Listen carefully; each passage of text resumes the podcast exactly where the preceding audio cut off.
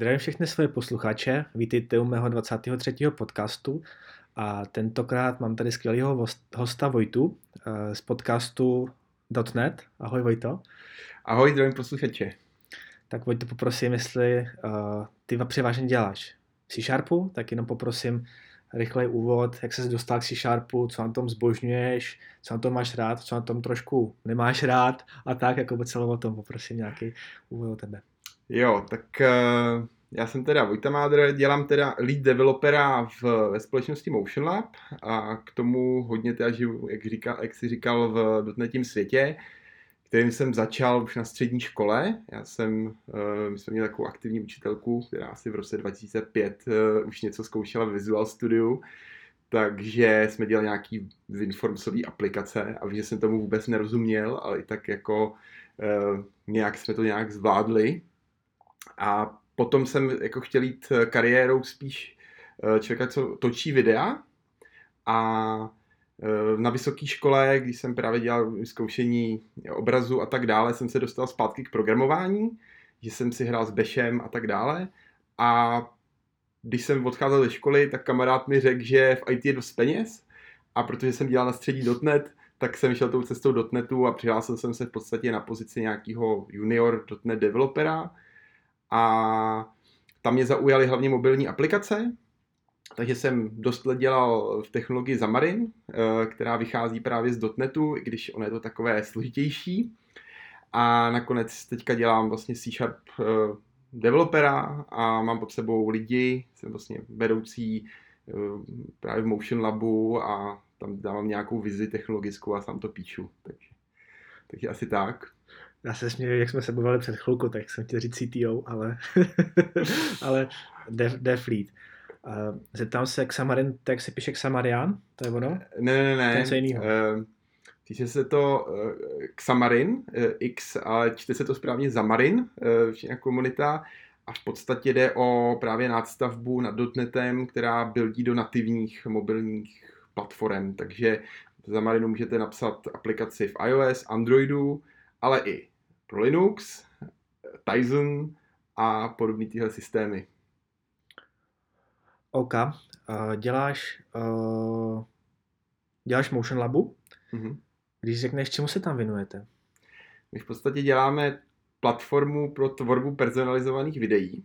Uh, uh, dost lidí, co k nám přijde, si myslí, že jsme digitální agentura, která točí takový ty hezký videa, ale my děláme my se převázně, eh, my jsme technologie, která veme to hezky natočený video od té agentury, pak veme data od zákazníků a v podstatě tyhle ty dvě složky, které jsou od úplně oddělených lidí, protože většinou ta agentura, to jsou většinou ty kreativní lidi, kteří eh, mají ten detail pro to, aby to video bylo krásný, versus ty lidi, co nám dávají data, co jsou většinou dataři, třeba tady i v Molu jsme tady měli hezkou kampaň, kde jsme měli dat, připravenou datařku, která nám dodávala data. A my to vezmeme, spojíme to dohromady, eh, vyrendrujeme x tisíc videí a ty pak distribuujeme vlastně eh, mezi zákazníky, aby měl ten zákazník to video na míru. Proč je to x tisíc videí? No, protože většinou v marketingových kampaních eh, chceš uslovit co nejvíc lidí. Já bych to přirovnal k tomu, že Eh, doteďka standardní postup je, že natočíš jednu reklamu, která osloví eh, jedny lidi, třeba v televizi máš typickou televizní reklamu a my se snažíme cílit na opravdu video, který je konkrétně pro toho člověka. Takže typicky mě napadá, že v tom eh, videu tě třeba osloví tvým jménem. Nebo ukážou ti mapu bydliště, kde bydlíš. A pro toho člověka je to daleko ta reklama přirozenější a třeba to víc zaujme, protože je tam nějaký to jeho ego v té reklamě, ale vlastně působí to jako klasická televizní reklama. Se kterým největším problémem, technickým problémem se potýkáte třeba v Motion Labu? Ono těch je tam problémů více, ale eh, abych to schrnul, eh, První problém je, aby jsme měli dobře udělanou tu šablonu, eh, jak technicky kvalitně, aby se nám, řekněme, rychle renderovala, protože on tam máme nějaký renderovací systém, tak aby ta, to připravení při toho kreativce bylo opravdu co nejlépe udělaný. Tam hrajou potaz nějaké rozlišení toho videa, technicky e, přechod mezi scénami a tak dále. Může to fakt ušetřit spoustu minut a my se snažíme, aby ty kreativci co dělali jako co nejefektivněji. To je první jako technický problém. A druhý je obecně zpráva těch dat. Eh, když vám přijde opravdu množství dat, eh, aby jsme je dobře zvalidovali, aby jsme je dobře spojili s tím videem a efektivně to video vyrenderovali. Tak to jsou takový dva velký technický problémy, co my řešíme. Tak a teďka zmíním, eh, ty jsi říkal, že používáte Azure. Ano. A že třeba vystřelujete najednou, nevím, si říkal, 10, 10 tisíc strojů pro to renderování. Naše největší kampaň měla okolo půl milionu videí. To znamená, kolik jste tam měli serverů? v jednu chvíli, podle mě, jestli se nepletu, jelo třeba 3000 strojů. 3000 strojů a co to je za stroj? To je Windows server nebo Linux server? To je Windows server.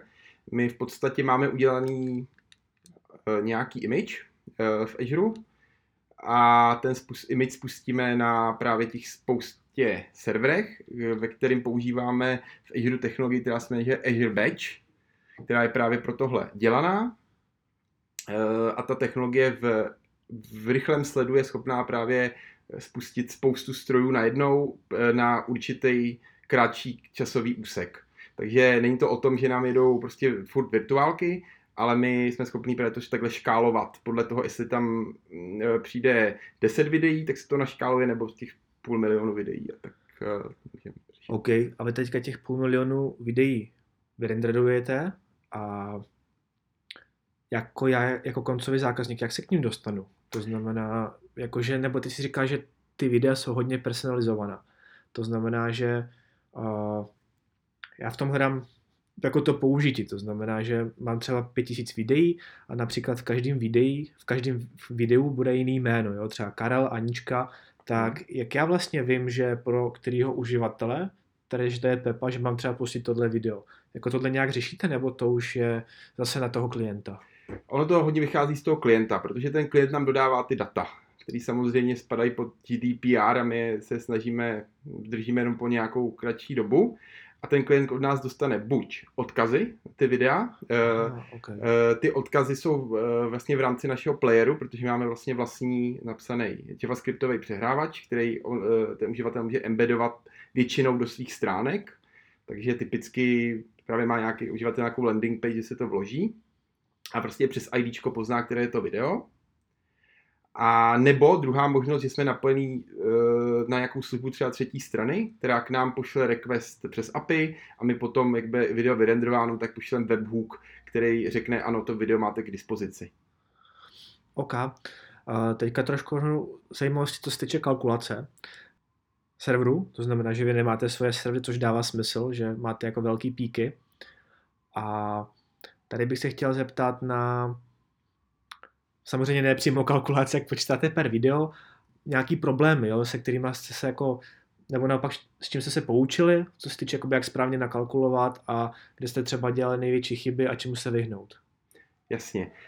Uh, ono je důležitý říct, že my uh, jsme na tom uh, hru, tak musíme opravdu hlídat každou položku. A to je jako zásadní nevýhoda cloudu, že musíte si opravdu jako dobře přečíst, co na tom cloudu opravdu žere. A že, uh, což třeba v českých uh, krajinách, kde si normálně zaplatím web hosting a mám zaplacený jenom za místo, tak v Azure se často platí i jako dodateční náklady za provolání requestů.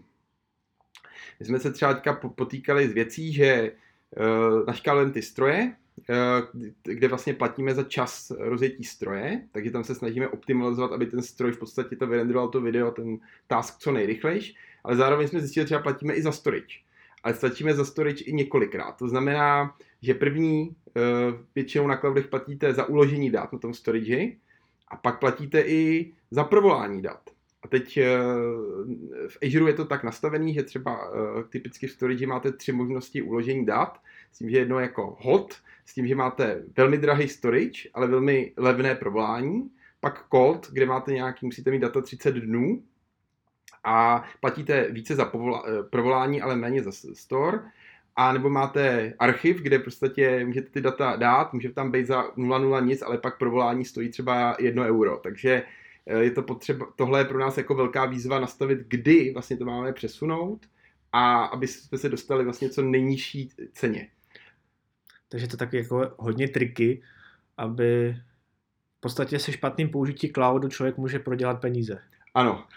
třeba typicky, kde jsme to zjistili, uh, sice to je to trošku na side projektu, ale máme puštěné něco, co se jmenuje app service plán, na kterým jedou nějaký webový aplikace, to je v podstatě si předplatíte virtuálku, na který můžete jednoduše dávat vaše aplikace.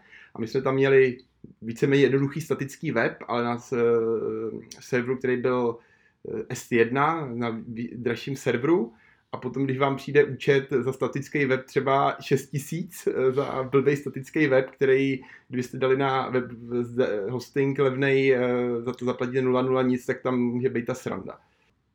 A hodně americké firmy, oni, ne, oni mají jenom na cloudu. Jo? To znamená, že oni mají nějakou službu, nevím, že třeba něco dělají, například vyvíjí nějakou aplikaci pro třetí strany a mají vlastně in-house projekt, a kompletně jedou na cloudu. A jsou velký, mají třeba 50-60 vývojářů. Hmm. Potkal jsi někdy s něčím podobným? Tak eh, komise ten cloud jako točí nějak eh, přirozeně, protože eh, jak dělám hodně Microsoftíma technologiemi, tak obecně jako Azure slyším víckrát a možná než bych měl slyšet, takže ano, jako setkal i s většíma firmama. Tam je hlavně důležitý, že ono spousta těch firm musela díky přechodu na ten cloud jako začít přemýšlet jinak. Eh, že když máte on-premise servery, tak můžete třeba SQL server máte puštěný neustále. Ale na cloudu tam už musíte přemýšlet, jako kdy máte třeba ty píky. Třeba počítáte účetní program, to ten SQL server, když to budete platit, eh, byste měl furt spuštění, budete platit obrovský peníze, ale když vám pojede, když se zapnete třeba jenom večer na přepočet, třeba účet, účetnictví, jednou denně, tak tam zaplatíte 0,0 nic a oddelegování je hrozně jednoduchý. Ono obecně si myslím, že výhoda cloudu je to, že všechno máte ideálně v portálu a řešení nějakýma apíčkama, takže můžete všechno jako si tak nějak automatizovat. Eh, myslím, že na on-premise to samozřejmě je taky, ale na on-premise tam musíte mít toho člověka, co vám nastaví tu infrastrukturu, na tom cloudu je to opravdu, jako můžete nastavit portálem nebo přes apíčka, už je to všechno za vás připravený. Že tam může být taky jako úspora toho cloudu. Plus jako u menších firm obecně si myslím, že ten cloud je, možná může být, eh, když mají přesně takovýhle produkt třeba jako my, je obecně jako výhodnější, protože nemusí právě mít nějakou serverovnu a starat se o to a třeba najmou člověka, který se o ty serverovny bude starat, což samo o sobě je složitý. A pak mě napadá ještě důležitý je GDPR, kde cloudy obecně to mají nějak řešené, nemusí mít dokonale, ale mají a on-prem si to musíte, on si to musíte řešit sami. Právě no. Já jsem tím přemýšlel, že přesně jak říkáš, že když máš malou firmu nebo malý projekt a teďka to potřebuješ rozjet, to znamená přesně, teďka, jo, já budu borec, já to rozjedu všechno sám, teďka začneš řešit, že jo, databázy, jo, já to vlastně potřebuji zalohovat, jo, co když to spadne, aha, teď potřebuji, aha, takže potřebuji další prostor a přesto dostane se tam, že vlastně když člověk má malou, malý, malý projekt, tak ten cloud si myslím, že se mu vyplatí, protože tady přesně tady ty věci nemusí řešit a může se soustředit pouze na vývoj. Ale a druhá věc, kdy dává cloud, to hodně vyplývá z toho, co děláte, jsou píky. Jo, to znamená, že přesně to, to teďka mám pík, zapnu to a jedu to, pay as you go. No, Ještě mě no. napadá k tomu, což může být skvělý zajímavý pro ty startupy. Měli v rozjezdu je spousta těch větších firm, já to, Microsoft to dělá určitě, Amazon předpokládám taky. Vám může jako startupům dát třeba nějaký startovací balíček. Máte fakt zajímavý produkt, někdo si vás všimne a můžete dostat třeba 10 000 dolarů od Amazonu uh, na rozjezd. Samozřejmě účely, abyste potom došli do toho období placení, ale i to může být třeba na rozjezd té firmy zajímavější, než prostě jít a koupit si jako železo. A na dlouho to je? 10 tisíc na rok? Nebo... Uh, to má každý jinak a záleží na tom programu, kam se přihlásíte. Vím, že Microsoft má nějaký produkt Bispark, nevím, jestli to jak to funguje, kde se to právě řeší pro nějaký vybraný startupy, že můžou právě vyhrát nějaký kredit na určitou dobu. Ale vždy je tam, většinou to končí nějakým časovým obdobím, že to nemusíte vyčerpat. Ale myslím, že do startupů to v Čechách, nejen v, Čech, eh, v Čechách i nejen v Čechách, jako po světě využívá. Teď si trošku skočím do dotnetu. Přemýšlíš, že bys přišla něco jiného? Třeba dlouhodobě, nemyslím jako teď, ale třeba za pět let, nebo co tě tak váže k tomu dotnetu? Jakoby proč taková láska na první pohled? Uh, já si myslím, že pro mě výhoda je to typový jazyk. Já se obecně přiznám, že nejsem úplně netypový člověk. Že jako ty typy, od, od malička jsem nastoupil, v podstatě vím, pamatuju si první hodinu IT, kdy učitelka přišla a začala nám kreslit. Tak tady máte integer, tady máte flow, tady máte double. A už to člověk jako zakoření. A teď, když třeba přijde do javascriptového světa, čistě, teď neřeším TypeScript, ale javascriptového a najednou všude je var nebo let, tak to pro člověka jako chvilku mu trvá, než se úplně přepne. E, to je jako věc, co mám rád na dotnetu a spíš jako já mám rád tu komunitu, když ta komunita je taková podle mě dost zvláštní třeba oproti jiným komunitám. Myslím, že obecně lidi v dotnetu měli vždycky dlouhou podporu. Dotnet má jednu sílu, že vždycky dotnet měl velmi dlouhý eh, supportní eh, okno, že to není třeba jak eh, si myslím, že v JavaScriptu třeba noc, mnohdy v JavaScriptovém světě vznikne třeba framework a může se stát buď umře, nebo, ta, nebo se tam ty dynamické změny, ale v dotnetu opravdu žijete klidně na .NET, jsou projekty, které jdou na .NET Frameworku 2.0 a jdou do teďka a do teďka tím lidem jako fungujou. Uh, dost velký šok teda byl teďka vlastně s příchodem, řekněme, nového .NETu, uh, k .NET Core, kdy... 3.1. Třeba 3.1, uh, kdy v podstatě ten long-term support je třeba jenom 3 roky. Takže uh, člověk už musí být trošku dynamičtější, ale furt jsou tam tři roky zajištěný, že tři roky vám to někdo bude supportovat. Což nemusí být třeba v jiném u jiných programovacích jazyků tak uh, časté. Ty jsi poprvé řekl, nebo trošku přeřekl si řekl první slovo noc a chtěl jsem ti říct, ano, v JavaScriptu se to může změnit i přes noc. I to se stává. že, chceš ano. Komi- že chceš komitnout a najednou ten balíček je deprecated. ano, ano, ale jak se mě ptal na to, kam bych přešel dál, tak pro mě asi nejzajímavější je ten řekněme, svět toho JavaScriptu asi je druhý nejzajímavější. Já bych řekl spíš těch JavaScriptových tak jako Node, jedna věc, a druhý vůbec některých JavaScriptových frameworků, který se začínají být hrozně stabilní.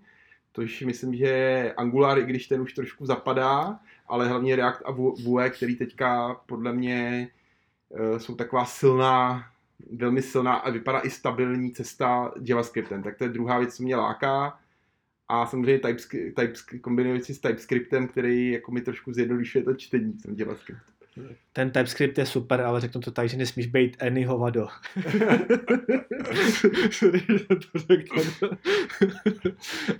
A to je to, co mě v tím podcastu, ve vašem podcastu se tam dva překvapilo, že jste vlastně řekl, že teďka přijde update z 3.0 na 3.1 a říkám si, to je vlastně minoritní jako verze a že to jako tři roky říkám, cože, jako to mě jako úplně zarazilo, na to, na to si právě jsem teďka chtěl zeptat, že jako, jako vlastně, že je to minoritní verze a jako, že z toho je takový boom prostě, že se 3.0 na 3.1 a říkám, že když vezmeš ostatní platformy, tak tam prostě to tam, uh, to tam švihá furt 3.1, 3.1, 15, 3.1, 28, 3.7, jo, to tam to lítá prostě a teď najednou z 3.0 na 3.1, přejděte na 3.1 a říkám, cože?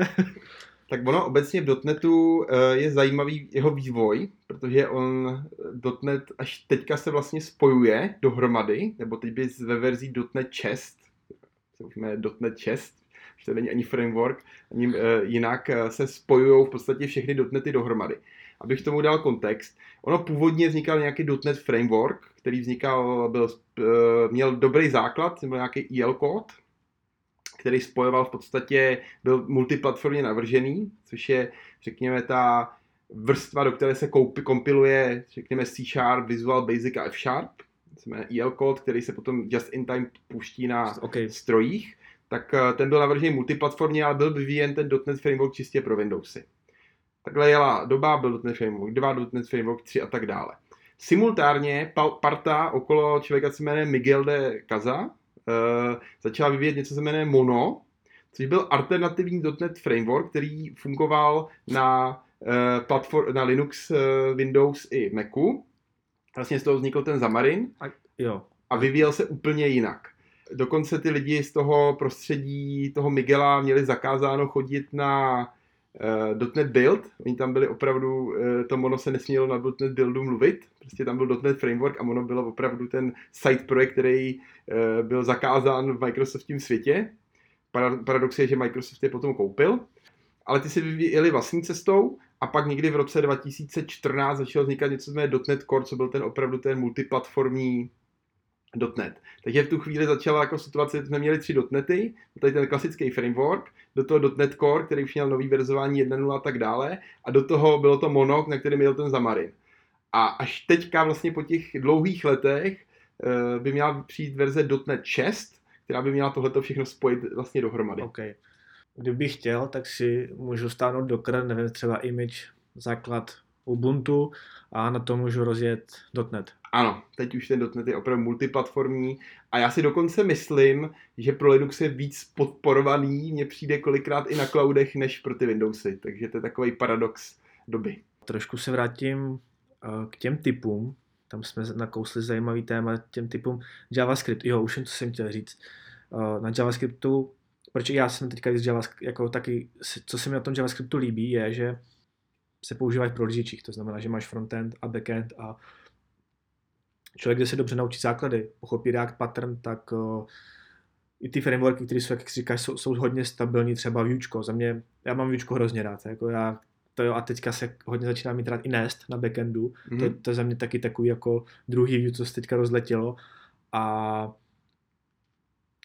a líbí se mi to, jo, že právě člověk se nemusí učit jednu věc na backendu a když se jí trošku jak říkám, šolichatý frontend, to, tak nemusí jako udržovat jako těžký večery, ale má toho to jednodušší, jakože je to, je to stejná podobná cesta. Takže to je to, co se mi na tom JavaScriptu líbí. No. A tím bych navázal, že tohle v .NET tam taky .NET míří, respektive mm, .NET typicky je velmi silný na backendu, tam spousta velkých firm a i spousta i jako českých firm začíná tím dál tím víc objevovat ten .NET na tom backendu. Pak je e, vlastně na mobilních apkách ten Xamarin, který jsem dělal, který se teď jako integruje do toho e, velkého jednoho dotnetu. A potom existuje nějaká technologie WebAssembly na webu, je to relativně nová, nebo nevím jak nová, ale technologie, do které teďka vidějí, že je to jako alternativa. Já bych řekl sandbox, který by měl být doplněk do prohlížečů v bytecodu. A na tom oni Microsoft postavil něco, co se jmenuje produkt Blazor, který teďka hodně letí a v podstatě uh, má, máš tam možnost vlastně uh, psát v C-Sharpu obejít ten JavaScript. Takže jako ono to s tím komunikuje přes tu WebAssembly, ale víceméně můžeš napsat takový ty základní spoustu věcí, jako už úplně se zbavit z toho JavaScriptu. Takže uh, je tam velká snaha, aby se v tom dotnetu dalo psát všude. Samozřejmě HTML v dotnetu nenapíšeme, ale řekněme aspoň co se týče těch, té nějaké té logiky na klientu. Jaká je ta motivace to je napsat v JavaScriptu, jakože tolik to motivuje pravdu, opravdu psat v jednom jazyce, že jako se to takhle obchází? Nebo co je ta motivace? Uh, já si myslím, že ta motivace je z dotnetové prostředí, jak jsem říkal, tam ty verze jako byly velmi stabilní, je velmi konzervativní a třeba co já vím, rozhodně to není pro všechny, abych někoho nezařadil nějaké škatulky, ale eh, lidi z mého okolí, dotnetoví lidi třeba nemají rádi JavaScript. Obecně jako vůbec to není věc, co si jako užívají. Vím, že jako za raných do dotnetu se jako velmi využil jQuery, ale každý, když vidím jQuery, tak se mu to úplně nelíbí, ale to je jako součástí těch základních MVCčkových aplikací. Promiň tě, přeruším, jQuery je fajn, ale jako historie. Promiň. To je v pořádku, já už taky jQuery tohle nepoužívám eh, na svých projektech, ale obecně jak nemají rádi prostě ten javascriptový svět, tak hledají ideálně tu možnost, kdyby to mohli psát něčem, eh, co znají, co je pro ně blízký a to právě může být pro ně ten, řekněme, ten blazer. A tušíš proč? Jakože mají rádi tolik ten C-Sharp, že ten jazyk je striktně typovaný, jsou na to zvyklí, jo, a když teďka jdou třeba na ten JavaScript, který jako má svoje neduhy, samozřejmě který třeba řeší TypeScript, jo, a tak dále, tak si myslíš, že to je ten důvod, proč eh, ten JavaScript nemají tolik rádi, nebo je ten důvod jiný?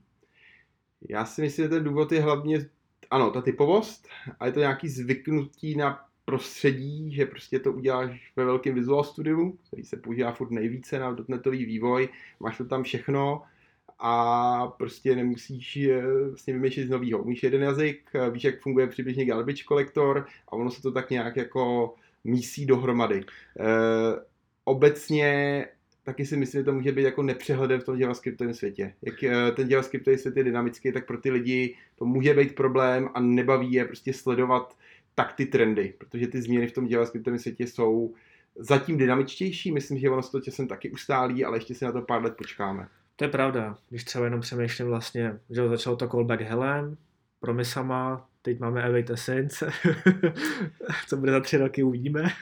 Což do netu Await Essence je třeba zajímavý téma, protože Await Essence už je do netu nějakou dobu, ale doteďka se jedou výváři, kteří to v ani v tom dotnetu zatím nejsou schopni dát dohromady. I když je ten pattern relativně uh, jednoduchý, tak furt je dotnetu spousta lidí, co s tím má jako velký problém. A už jsem teda těch přerážek na Await Essence viděl tak do, dohromady 50, ale furt uh, ty lidi mají motivaci o tom mluvit. Ale když dobře, vezmu třeba JavaScript, který má svoje neduhy, jako za mě ta cesta toho TypeScriptu líbí. I ty frameworky taky vidí v tom budoucnu, že se to začíná podporovat vlastně nativně. Jo, Vue 3, uh, dnes to má taky nativně. Mně se, mně se to je líbí, že toho člověka pěkně to nutí vytvořit interface, dá se do toho i dodržovat nějaký konečně náhodový vzory, že můžeš dát, jako, že opravdu repozitory implementuje nějaký interface a tak, jakoby, že je to pěkný. Samozřejmě JavaScript má svoje neduhy, například, že je to živý, je to hodně živý a samozřejmě pak vznikají takový tituly, které ti ty balíčky už aktualizují samostatně, protože nechceš trávit jednou týdně hodinu, že budeš aktualizovat balíčky. Jasně. Je nějaký podobný duch v dotnetu? Jestli tam něco podobného jako je takový neduch, co říkáš jako co by se měl řešit líp, to, nebo víš, kam to ano, vedu? přesně vím, kam to vedeš. Myslím, že dotnet teďka má jednu obrovskou výzvu a to je, řekněme, AOT kompilace. Uh, uh, to znamená, hot nefungují tam perfektně hot reloady a uh, to, co v JavaScriptovém světě funguje velmi dobře. Jak jsem říkal, jako .NET je velmi silný na eh, just-in-time kompilaci, protože dělá od začátku a vlastně celý ten IL kód, jak jsem zmiňoval, je napsaný pro just-in-time kompilaci. To znamená, že si prostě nahraješ runtime k sobě na server a tam se postupně ta, ta tvoje ta skopilovaná binárka pouští. Ale kdy, pokud jdeme o vlastně interpre, v rámci interpretovaného jazyka, tak tam doteď eh, to zkusil několika cestama, ale doteďka to není vychytaná jednoduchá cesta a mm, spoustu lidí to chce, vidí to z toho javascriptového světa, kde to funguje perfektně, například v React Nativeu mě napadá e, třeba na mobilkách, jak se to krásně v začátku je to navržený, že můžeš vidět v tu chvíli, kdy si tam něco změníš, vidíš tu změnu, jak na webu, tak v tom dotnetovém světě to jako nefunguje furt dobře a je to tím, že ten, oni prostě musí najít tu pravou, správnou cestu, jak tohle řešit. Takže to je jako velká výzva ještě pro další dotnety. Dobrá, a teďka přemýšlím si, myslím, že to byl krásný úvod do dotnet světa. Napadá ti něco, co bys ještě doplnil? Co, co tady třeba na to jsem se nezeptal, nebo co jsme ještě neřekli o dotnetu, něco zajímavého, nějakou kuriozitu? Co jako na dotnetu je hodně zajímavý, že dotnet uh, vlastně podporuje víc jazyků. On má hlavně kromě jazyku ještě podporuje vlastně všechny možné paterny opravdu jako když člověk se zvolí .NET, tak uh, zaprvé si může jít uh, čistě funkcionální formou, že si vybere jazyk F Sharp, uh, který je čistě fun- je funkcionál, má tam nějaké samozřejmě i objektové prvky, ale čistě jako by dělaný pro funkcionální lidi, je velmi oblíbený. Pak má C Sharp nebo starý Visual Basic, takže máme tři uh, jazyky, ale do toho ještě má spoustu knihoven, třeba na reaktivní programování má připravenou knihovnu, má připravenou na MVVM pattern, na MVC pattern a tak dále. Prostě všechno už je to připravené v knihovnách, takže když člověk jako je fanda nějaké složky programování nebo nějakého druhu stylu programování, tak v tom dotnetu vždycky najde tu správnou knihovnu a tu správný lidi, kteří to udržují a dlouhodobě. Takže třeba mě napadá, přesně jak jsem mluvil o tom reaktivním programování, tak balíček Reactive X, který eh, při, přímo eh, se integroval po čase do systém Reactive X, myslím, že to je v dotnetu a je udržovaný tou komunitou, takže není to tak, že někdo vystřelil balíček, který umře za 14 dní, ale opravdu jsou to ty dlouhodobý balíčky, které souvisejí s nějakým druhem architektur. Jak je těžký vstup do C Sharp? To znamená, když vezmu, dáme dva příklady. Máš třeba JavaScript vývojáře, PHP, Python. Jak si myslíš, jak dlouho bude trvat vstup do C Sharpu? Máš třeba člověka, co třeba kodí pět let, jo, má za sebou backend, frontend, kdyby teďka skočil do C Sharpu, jak myslíš, jak, by, jak, jak dlouhá uh, ta učící křivka by byla? Pokud člověk dělá pět let, tak si dělá, řekněme, klasicky třeba Node.js nebo PHP, tak si myslím, že bude velmi rychlá, protože ono v základě, když tam hlavně ten nový .NET, tak funguje velmi podobně. Má, PHP sice je, má jednu výhodu, že ono je víc spojený s tím systémem, než ten .NET, .NET opravdu nainstaluješ ten runtime, ale ve výsledku e, jsou tam úplně stej, stejný paterny, tam nějaké interfejsy, jsou tam nějaký 3D metody a tak dále, které jsou hodnotové typy, garbage collector, to je jako velmi podobný. Uh, trošku si musí člověk zvyknout třeba na balíčkovací systém, i když ten balíčkovací systém zase velmi podobný JavaScriptovému balíčkovacímu systému. Prostě máte dáva, uh, do podstatě tam je package JSON, tak tady dáváte do CSP, dáte ten balíček, který potřebujete, automaticky vám zkompiluje, takže to už je jako dost vyřešený. Plus teďka .NET třeba podporuje nově příkazové řádce, že počítají s tím, ty lidi se přesouvají vlastně z toho velkého Visual Studia, kde dali tlačítko Start, se počítají do .NET Run, tak i tohle je vlastně velmi podobný. Takže pro člověka, který už je zkušenější programátor, tak ten, pro, eh, ten vstup nebude tak těžký. Měsící, kdyby třeba dva, tři měsíce. Myslím si, že dva, tři měsíce je schopný být produktivní. Eh, být produktivní. Tak. Pro juniora si myslím, že ten .NET uh, bude těžší. Já bych obecně řekl, pro juniora je každý začátek těžký, ale myslím, že třeba začít juniorem JavaScriptem je jednodušší, protože on si třeba udělá HTML stránky a do HTML stránek si dá ten svůj JavaScript a to je krásný začátek, což do .NETu nejde. V podstatě v .NETu i ta konzolová aplikace. Musíte někde něco nainstalovat, musíte to nějak skompilovat, eh, na webu, když děláte weby, tak musíte udělat nějakou MVC aplikaci, která má spoustu složek takže je to daleko složitější. Je to komplexnější, to znamená, že ty musíš vědět, co je třída, jo, takový aspoň ty základní tři pilíře, jakoby mm, jo, dědičnost, polymorfismu, zapouzdření. Ano. Tak jo, uh, za mě, já jsem vyčerpal všechny svoje otázky, děkuji moc uh, za účast, bylo to super. Já děkuji za pozvání. Chtěl bys si shrnout ještě něco nakonec? Asi ne, já uh, maximálně, uh, kdyby vás uh, nevím, zaujalo, co jsem tady říkal třeba Motion Labu a chtěli se se k nám, nám podívat, tak eh, klidně se zastavte eh, třeba na kafe a tak, eh, že tým se furt rozšiřuje, takže budu rád, když se třeba budete zajímat, nebo když se mě přidáte třeba na sociálních sítích, občas tam dávám něco zajímavého. Tak jo, děkuji za poslech, pokud se vám podcast líbil, prosím like, sdílení a napište mi, co se vám třeba líbilo a ahoj dalšího podcastu.